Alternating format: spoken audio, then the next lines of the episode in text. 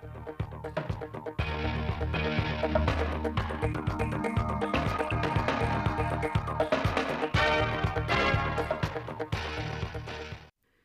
và các bạn cùng nghe chương trình thời sự phát thanh trực tiếp mười bảy giờ thứ hai ngày mười một tháng bảy năm hai nghìn không trăm hai mươi hai của Đài Phát thanh Truyền hình Thanh Hóa. Những tin chính sẽ có trong chương trình.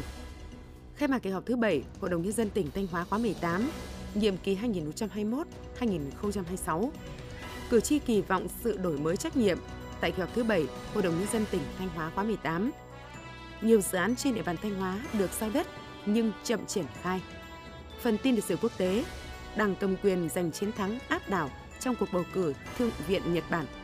Phe đối lập Sri Lanka tham luận thành lập chính phủ mới. Sau đây là nội dung chi tiết.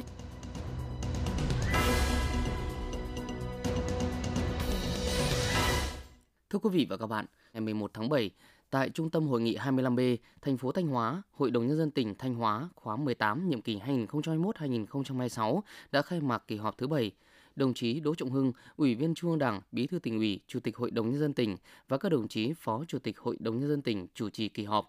Dự kỳ họp có các đồng chí Lại Thế Nguyên, Phó Bí thư Thường trực Tỉnh ủy, Trưởng đoàn đại biểu Quốc hội Thanh Hóa, Đỗ Minh Tuấn, Phó Bí thư Tỉnh ủy, Chủ tịch Ủy ban Nhân dân tỉnh, các đồng chí Ủy viên Ban Thường vụ Tỉnh ủy, các đồng chí Phó Chủ tịch Ủy ban Nhân dân tỉnh, Ủy ban Mặt trận Tổ quốc tỉnh, các đại biểu đoàn đại biểu Quốc hội Thanh Hóa, lãnh đạo các sở ban ngành, đoàn thể cấp tỉnh, các huyện, thị xã, thành phố và các đại biểu Hội đồng Nhân dân tỉnh khóa mười tám.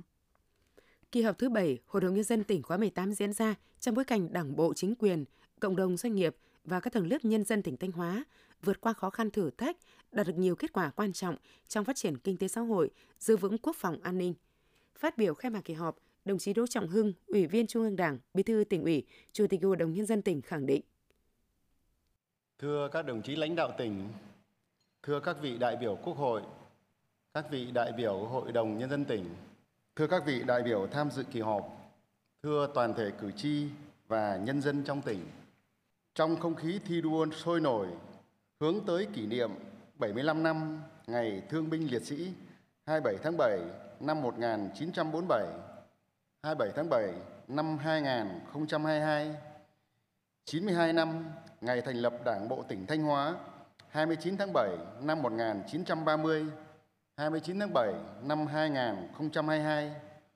hôm nay Hội đồng Nhân dân tỉnh Thanh Hóa khóa mười tám khai mạc trọng thể kỳ họp thứ bảy. Đây là kỳ họp thường kỳ thảo luận và quyết định nhiều nội dung quan trọng, quyết định đến sự phát triển của tỉnh trong giai đoạn tới. Thay mặt Thường trực Hội đồng Nhân dân tỉnh và chủ tọa kỳ họp, tôi nhiệt liệt chào mừng và gửi tới các đồng chí lãnh đạo tỉnh, các vị đại biểu Quốc hội, các vị đại biểu Hội đồng Nhân dân tỉnh, các vị đại biểu khách mời, cán bộ, phóng viên, các cơ quan báo chí, cùng toàn thể cử tri và nhân dân trong tỉnh những tình cảm thân thiết và lời chúc mừng tốt đẹp nhất. Thưa các vị đại biểu, thưa cử tri và nhân dân trong tỉnh, Đảng bộ, chính quyền, nhân dân các dân tộc tỉnh ta bước vào năm hai nghìn không trăm hai mươi hai trong bối cảnh tình hình thế giới, khu vực diễn biến phức tạp. Thiên tai, dịch bệnh, nhất là dịch bệnh covid mười chín vẫn diễn biến khó lường. Giá nguyên nhiên vật liệu tăng cao, tác động bất lợi đến hoạt động sản xuất kinh doanh và đời sống của nhân dân. Song dưới sự lãnh đạo, chỉ đạo quyết liệt của Trung ương, của Tỉnh ủy, Hội đồng Nhân dân, Ủy ban Nhân dân, Ủy ban Mặt trận Tổ quốc Việt Nam tỉnh, sự vào cuộc đồng bộ, kịp thời của cả hệ thống chính trị, sự đồng tình, ủng hộ, nỗ lực vượt bậc của cộng đồng doanh nghiệp và các tầng lớp nhân dân, tình hình kinh tế xã hội của tỉnh trong sáu tháng đầu năm hai nghìn không trăm hai mươi hai vẫn giữ được ổn định và tiếp tục phát triển. Dịch covid mười chín đã cơ bản được kiểm soát. Tỷ lệ số ca mắc covid mười chín và người tử vong do covid mười chín thuộc nhóm thấp nhất cả nước. Kinh tế tăng trưởng cao, tốc độ tăng trưởng giê đê pê ước đạt mười ba phẩy bốn mươi mốt phần trăm, đứng thứ ba cả nước. Các lĩnh vực kinh tế tiếp tục có bước phát triển, nhiều chỉ tiêu quan trọng tăng khá so với cùng kỳ và kế hoạch cả năm. Trong đó, công nghiệp xây dựng tăng mười tám phẩy ba phần trăm, dịch vụ tăng bảy phẩy tám phần trăm,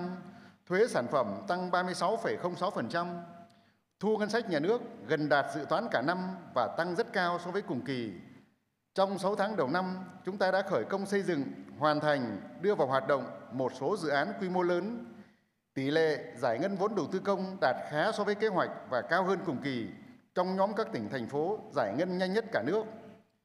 Văn hóa xã hội tiếp tục có nhiều chuyển biến tiến bộ, an sinh xã hội được bảo đảm, đời sống nhân dân không ngừng được nâng lên, quốc phòng an ninh, trật tự an toàn xã hội được giữ vững, công tác xây dựng, chỉnh đốn Đảng và hệ thống chính trị tiếp tục đổi mới và đạt nhiều kết quả tích cực. Tại hội nghị quan trọng này, thay mặt Tỉnh ủy, Hội đồng Nhân dân, Ủy ban Nhân dân, Ủy ban Mặt trận Tổ quốc Việt Nam tỉnh, tôi đánh giá cao và trân trọng cảm ơn toàn thể cử tri và nhân dân trong tỉnh đã phát huy truyền thống đoàn kết, tinh thần trách nhiệm, đóng góp công sức, trí tuệ vào thành tích chung của tỉnh, tạo niềm tin, khát vọng, quyết tâm rất lớn trong thực hiện thắng lợi các mục tiêu nhiệm vụ năm hai nghìn không trăm hai mươi hai và những năm tiếp theo. Thưa các vị đại biểu, thưa cử tri và nhân dân trong tỉnh, những kết quả đạt được nêu trên là rất quan trọng, nhất là trong bối cảnh tình hình chung đang có nhiều khó khăn. Song so với mục tiêu nhiệm vụ đặt ra và tiềm năng thế lợi thế của tỉnh, kết quả trên vẫn chưa đạt được sự mong đợi, kỳ vọng của cử tri và nhân dân trong tỉnh. Đáng chú ý là tốc độ tăng trưởng ngành nông nghiệp thấp hơn cùng kỳ năm trước, thấp hơn kế hoạch và thấp hơn bình quân chung cả nước. Việc triển khai thực hiện các dự án đầu tư hạ tầng khu công nghiệp, cụm công nghiệp còn chậm. Kết quả giải phóng mặt bằng phục vụ triển khai các dự án sử dụng đất còn thấp so với kế hoạch. Giải ngân vốn đầu tư công của một số ngành, địa phương chưa đạt yêu cầu. Chỉ số năng lực cạnh tranh cấp tỉnh pê xê i, xê pê a tê năm hai nghìn không trăm hai mươi mốt giảm so với năm hai nghìn không trăm hai mươi. Một số chỉ tiêu thành phần đang đứng ở thứ hạng thấp.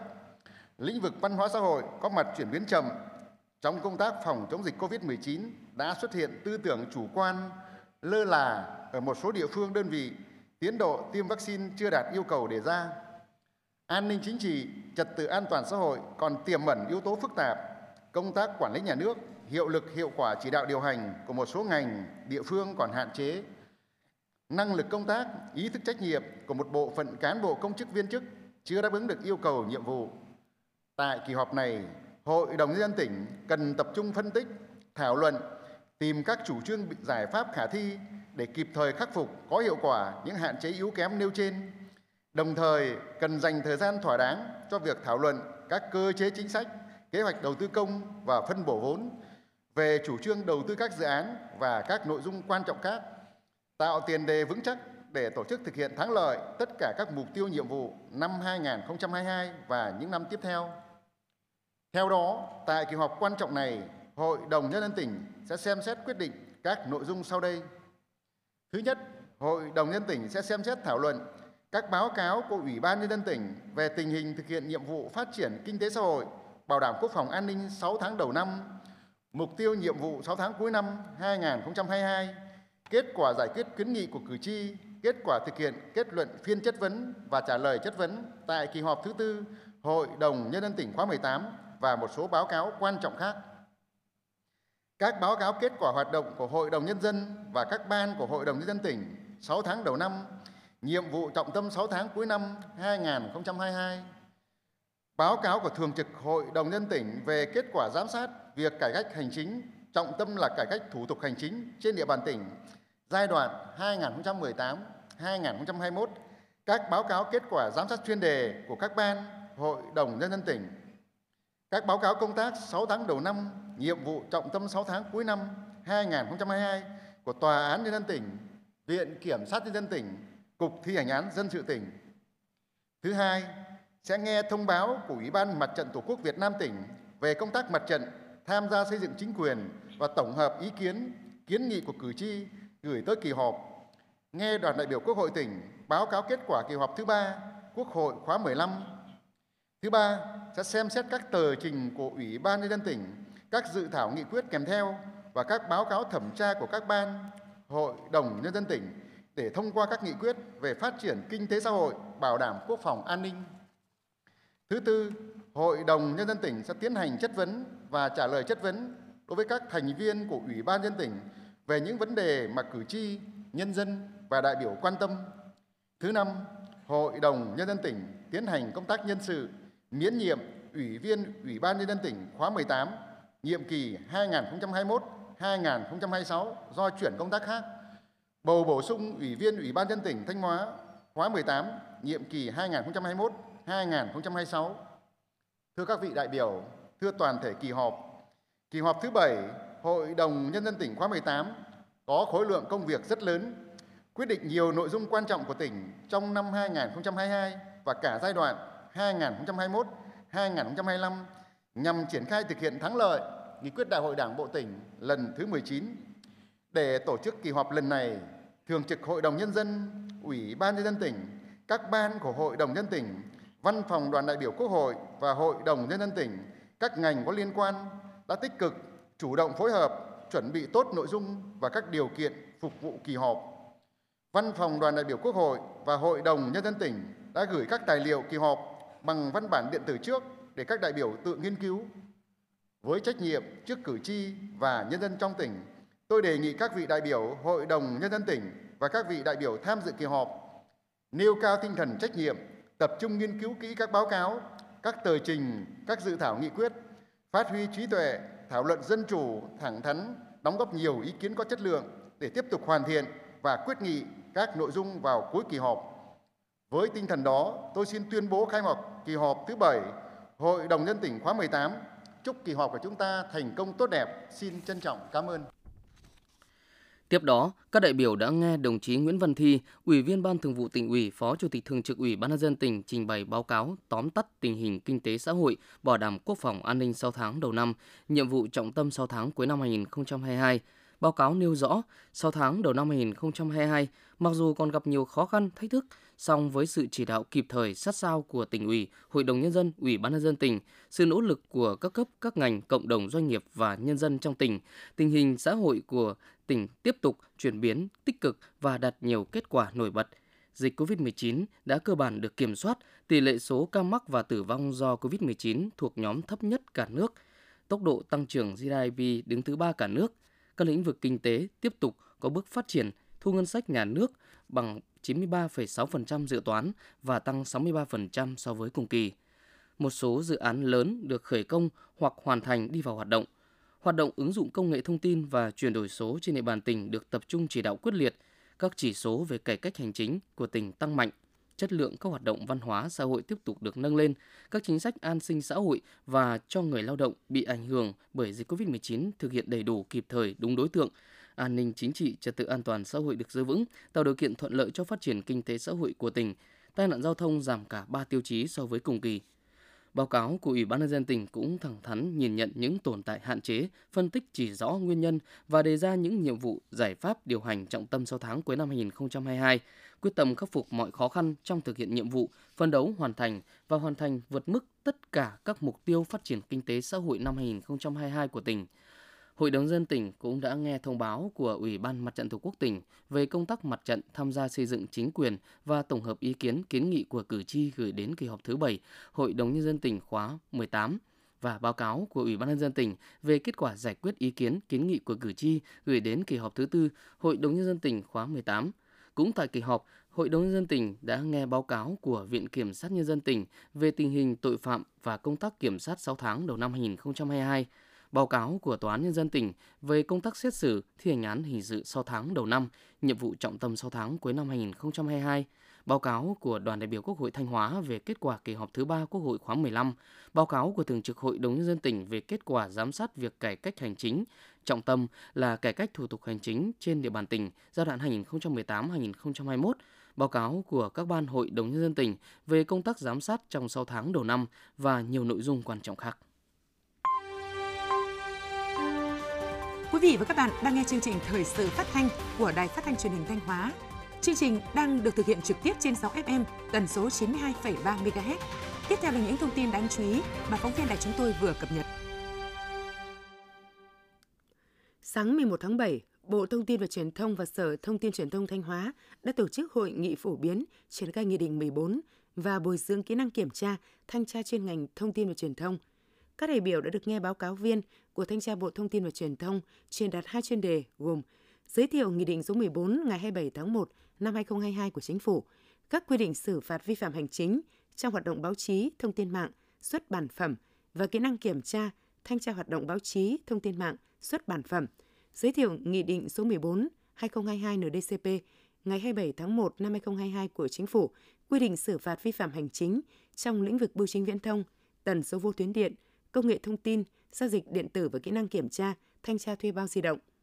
Nghị định mười bốn của Chính phủ sửa đổi, bổ sung một số điều của Nghị định mười lăm và Nghị định số một trăm mười chín là cơ sở pháp lý quan trọng, có nhiều điểm mới đáng chú ý như sửa đổi, bổ sung một số điều của Nghị định mười lăm ngày ba tháng hai năm hai nghìn không trăm hai mươi của Chính phủ quy định xử phạt vi phạm hành chính trong lĩnh vực bưu chính viễn thông, tần số vô tuyến điện, công nghệ thông tin và giao dịch điện tử. Trong đó đã sửa đổi, bổ sung thẩm quyền xử phạt vi phạm hành chính của Thanh tra, Chủ tịch Ủy ban nhân dân các cấp, Công an, Bộ đội Biên phòng, Quản lý thị trường, Hải quan. Sửa đổi, bổ sung số điều của Nghị định một trăm mười chín ngày bảy tháng mười năm hai nghìn không trăm hai mươi quy định xử phạt vi phạm hành chính trong hoạt động báo chí, hoạt động xuất bản. Trong đó sửa đổi, bổ sung thẩm quyền lập biên bản vi phạm hành chính của thanh tra, người được giao thực hiện chức năng thanh tra chuyên ngành Thông tin và Truyền thông, Bộ đội Biên phòng, Hải quan, Quản lý thị trường, Công an, Chủ tịch Ủy ban nhân dân và công chức viên chức đang thi hành công vụ khi phát hiện hành vi vi phạm hành chính trong hoạt động báo chí, hoạt động xuất bản và hoạt động in sản phẩm không phải là xuất bản phẩm thì được quyền lập biên bản vi phạm hành chính theo quy định. Mức xử phạt của một số hành vi sai phạm trong lĩnh vực báo chí, xuất bản phẩm, an toàn thông tin mạng. Phổ biến triển khai Nghị định mười bốn và bồi dưỡng kỹ năng kiểm tra, thanh tra chuyên ngành Thông tin và Truyền thông. Ông Ngô Huy Toàn, trưởng phòng Thanh tra Báo chí và Thông tin mạng, Thanh tra Bộ Thông tin và Truyền thông truyền đạt tại hội nghị. Ngoài ra, hình thức xử phạt bổ sung đình chỉ hoạt động được áp dụng đối với một số hành vi vi phạm về công bố, thay đổi nội dung trong giấy phép, thực hiện sai chương trình khuyến mãi như không đúng mức khuyến mại đã thông báo, không đúng đối tượng, không đúng với nội dung đã thông báo. Ngày mười một tháng bảy, Ủy ban nhân dân thị xã Nghi Sơn tổ chức hội nghị tổng kết hai mươi năm triển khai thực hiện Nghị định số bảy mươi tám ngày bốn tháng mười năm hai nghìn không trăm lẻ hai của Chính phủ về tín dụng ưu đãi với người nghèo và các đối tượng chính sách khác trên địa bàn thị xã. Dự hội nghị có đại diện lãnh đạo Sở Kế hoạch và Đầu tư, Ngân hàng Chính sách Xã hội tỉnh, cấp ủy, chính quyền thị xã Nghi Sơn, lãnh đạo các xã, phường, đại diện các tổ chức chính trị xã hội nhận ủy thác, trưởng thôn, tổ trưởng, tổ dân phố và tổ trưởng tổ tiết kiệm và vay vốn cùng các hộ vay vốn tiêu biểu trên địa bàn ba mươi mốt xã, phường. Trong hai mươi năm qua, đã có trên một trăm hai mươi hai nghìn tám trăm chín mươi sáu lượt hộ nghèo và các gia đình chính sách được vay vốn từ Ngân hàng Chính sách Xã hội. Trong đó có trên sáu mươi tám phẩy tám nghìn lượt hộ nghèo, hộ cận nghèo, hộ mới thoát nghèo và các đối tượng chính sách khác được vay vốn để đầu tư phát triển sản xuất kinh doanh, ổn định cuộc sống và thoát nghèo bền vững. Qua đó đã giúp cho trên mười một nghìn một trăm hộ vượt qua ngưỡng nghèo. Đặc biệt, từ cuối tháng tư năm hai nghìn không trăm hai mươi hai đến nay, thực hiện nghị quyết số mười một en quy xê pê về triển khai gói hỗ trợ phục hồi phát triển kinh tế xã hội sau đại dịch covid mười chín, trên địa bàn thị xã đã có năm trăm bốn mươi hai học sinh, sinh viên có hoàn cảnh khó khăn được vay vốn để mua máy tính và thiết bị học tập, học trực tuyến. Ngân hàng Chính sách Xã hội thị xã đã tích cực phối hợp với các tổ chức chính trị xã hội nhận ủy thác triển khai có hiệu quả nguồn vốn tín dụng chính sách thông qua bốn đoàn thể.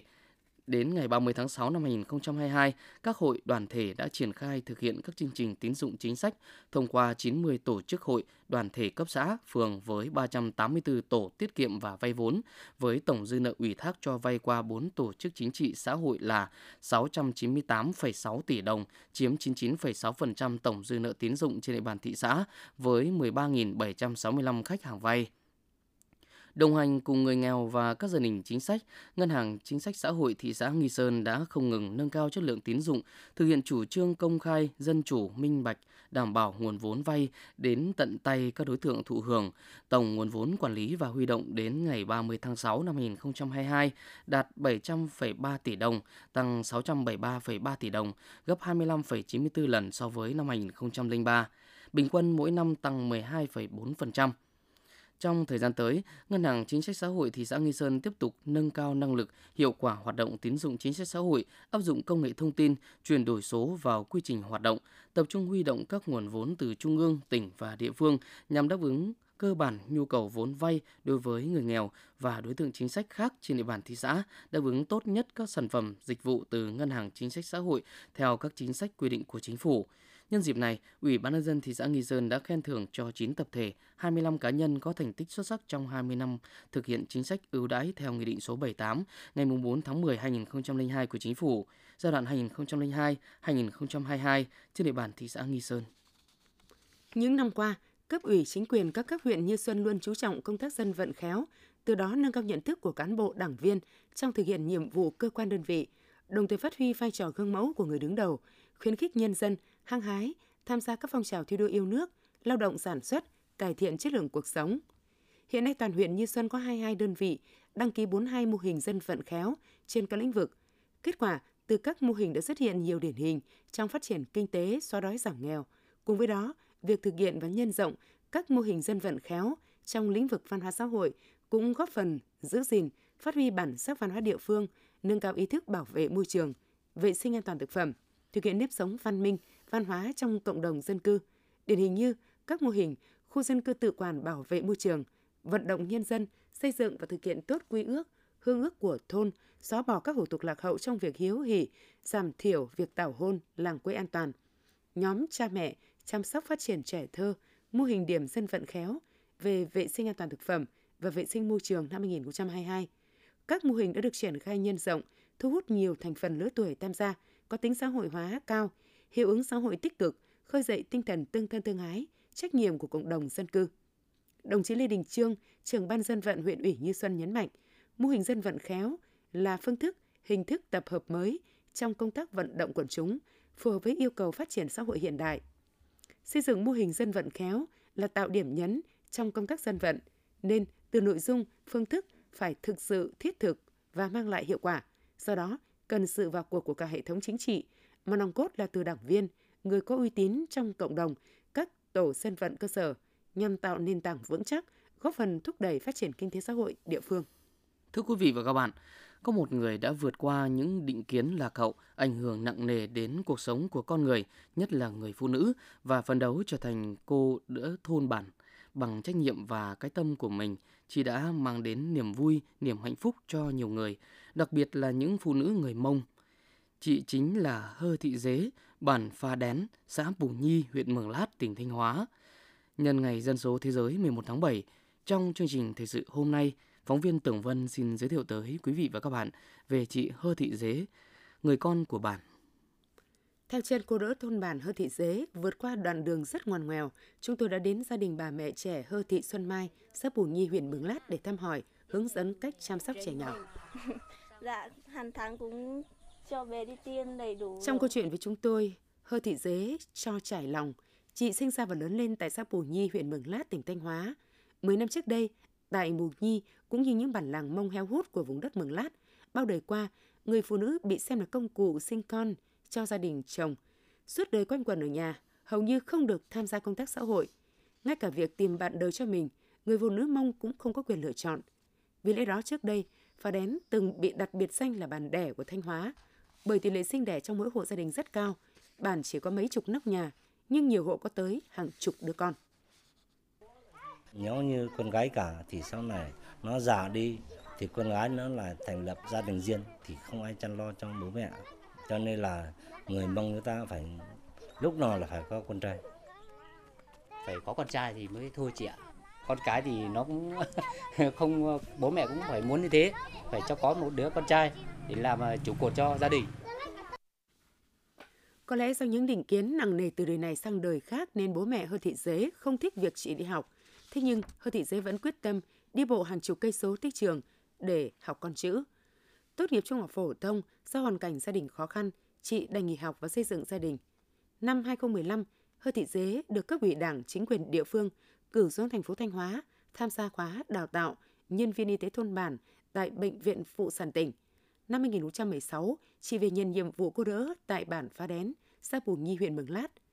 Bằng kiến thức đã được đào tạo, chị Dế tận tình đến từng gia đình, hướng dẫn chị em trong bản cách chăm sóc sức khỏe cho bà mẹ trẻ em sau sinh,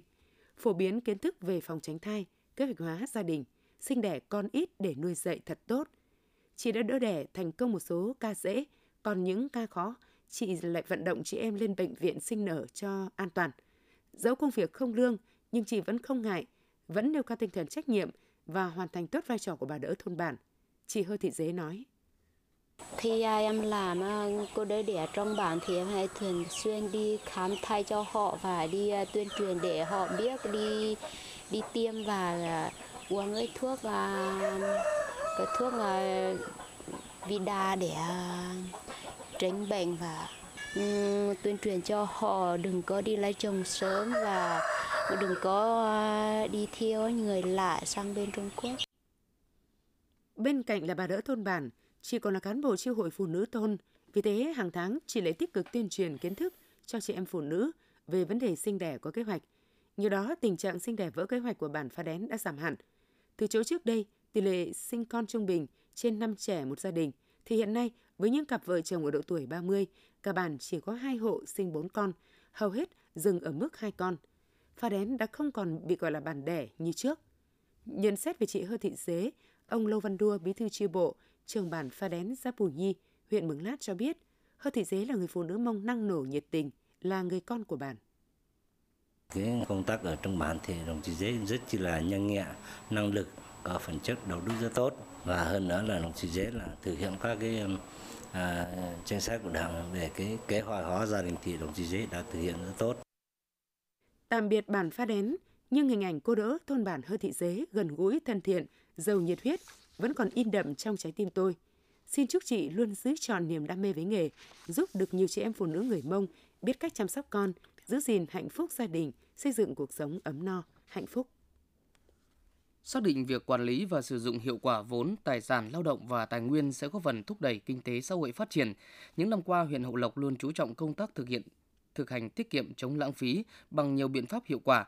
Xác định công tác quản lý, khai thác và sử dụng hiệu quả tài nguyên là một trong những nhiệm vụ trọng tâm trong việc thực hành tiết kiệm chống lãng phí. Huyện Hậu Lộc luôn quan tâm tạo điều kiện cho tổ chức, cá nhân, hộ gia đình chủ động trong việc sử dụng đất, chuyển dịch cơ cấu cây trồng vật nuôi, nâng cao năng suất, chất lượng sản phẩm và tạo ra lượng hàng hóa lớn cung cấp trên địa bàn huyện và các huyện, thị xã, thành phố, các tỉnh lân cận. Cụ thể, từ năm hai nghìn không trăm mười ba đến hai nghìn không trăm mười chín, Ủy ban nhân dân tỉnh giao cho thuê sáu mươi hai phẩy bảy mươi lăm ha, Ủy ban nhân dân huyện Hậu Lộc giao cho thuê hai mươi phẩy bảy ha, đề nghị Ủy ban nhân dân tỉnh thu hồi đất sử dụng không hiệu quả, gồm hai mươi lăm ha dự án nhà máy ô tô Vinasuki và bảy phẩy bảy mươi ba ha của Công ty Cổ phần Sản xuất và Thương mại Phú Lộc. Ngoài ra, công tác đấu giá quyền sử dụng đất cũng được huyện Hậu Lộc triển khai hiệu quả. Cụ thể, giai đoạn hai nghìn không trăm mười sáu đến hai nghìn không trăm hai mươi, địa phương đã tổ chức đấu giá năm mươi tám phẩy chín mươi tám ha đất ở với tổng giá trị đạt hơn một nghìn một trăm linh hai tỷ đồng. Cùng với đất đai, công tác quản lý khai thác khoáng sản cũng được địa phương chú trọng.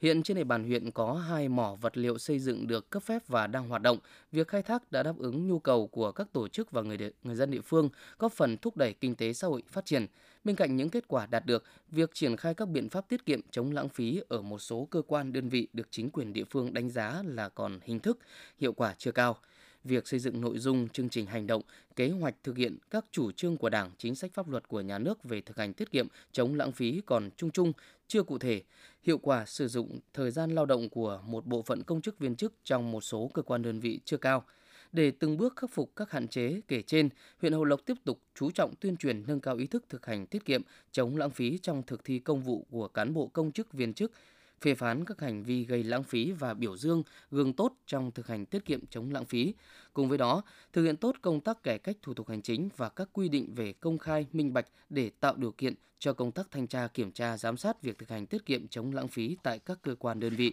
kiên quyết xử lý nghiêm theo đúng quy định của pháp luật đối với các tổ chức, cá nhân gây lãng phí ngân sách nhà nước, tài sản nhà nước và tài nguyên đất đai, khoáng sản.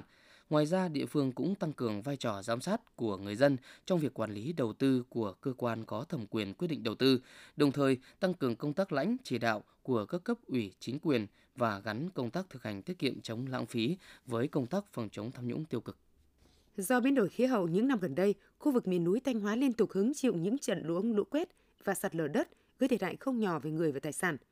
Nhằm giảm thiểu những thiệt hại do thiên tai gây ra, thời gian qua, Sở Nông nghiệp Phát triển Nông thôn đã tham mưu cho Ủy ban nhân dân tỉnh phê duyệt quy hoạch nhiều dự án bố trí, sắp xếp ổn định dân cư tại các khu vực ảnh hưởng bởi thiên tai, đặc biệt trong giai đoạn hai nghìn không trăm mười tám đến hai nghìn không trăm hai mươi. Bằng nguồn vốn xử lý khẩn cấp hậu quả mưa lũ, tỉnh Thanh Hóa đã xây dựng được mười ba khu tái định cư tập trung tại các huyện Mường Lát, Quan Hóa, Quan Sơn, ổn định chỗ ở cho trên năm trăm năm mươi hộ bị ảnh hưởng.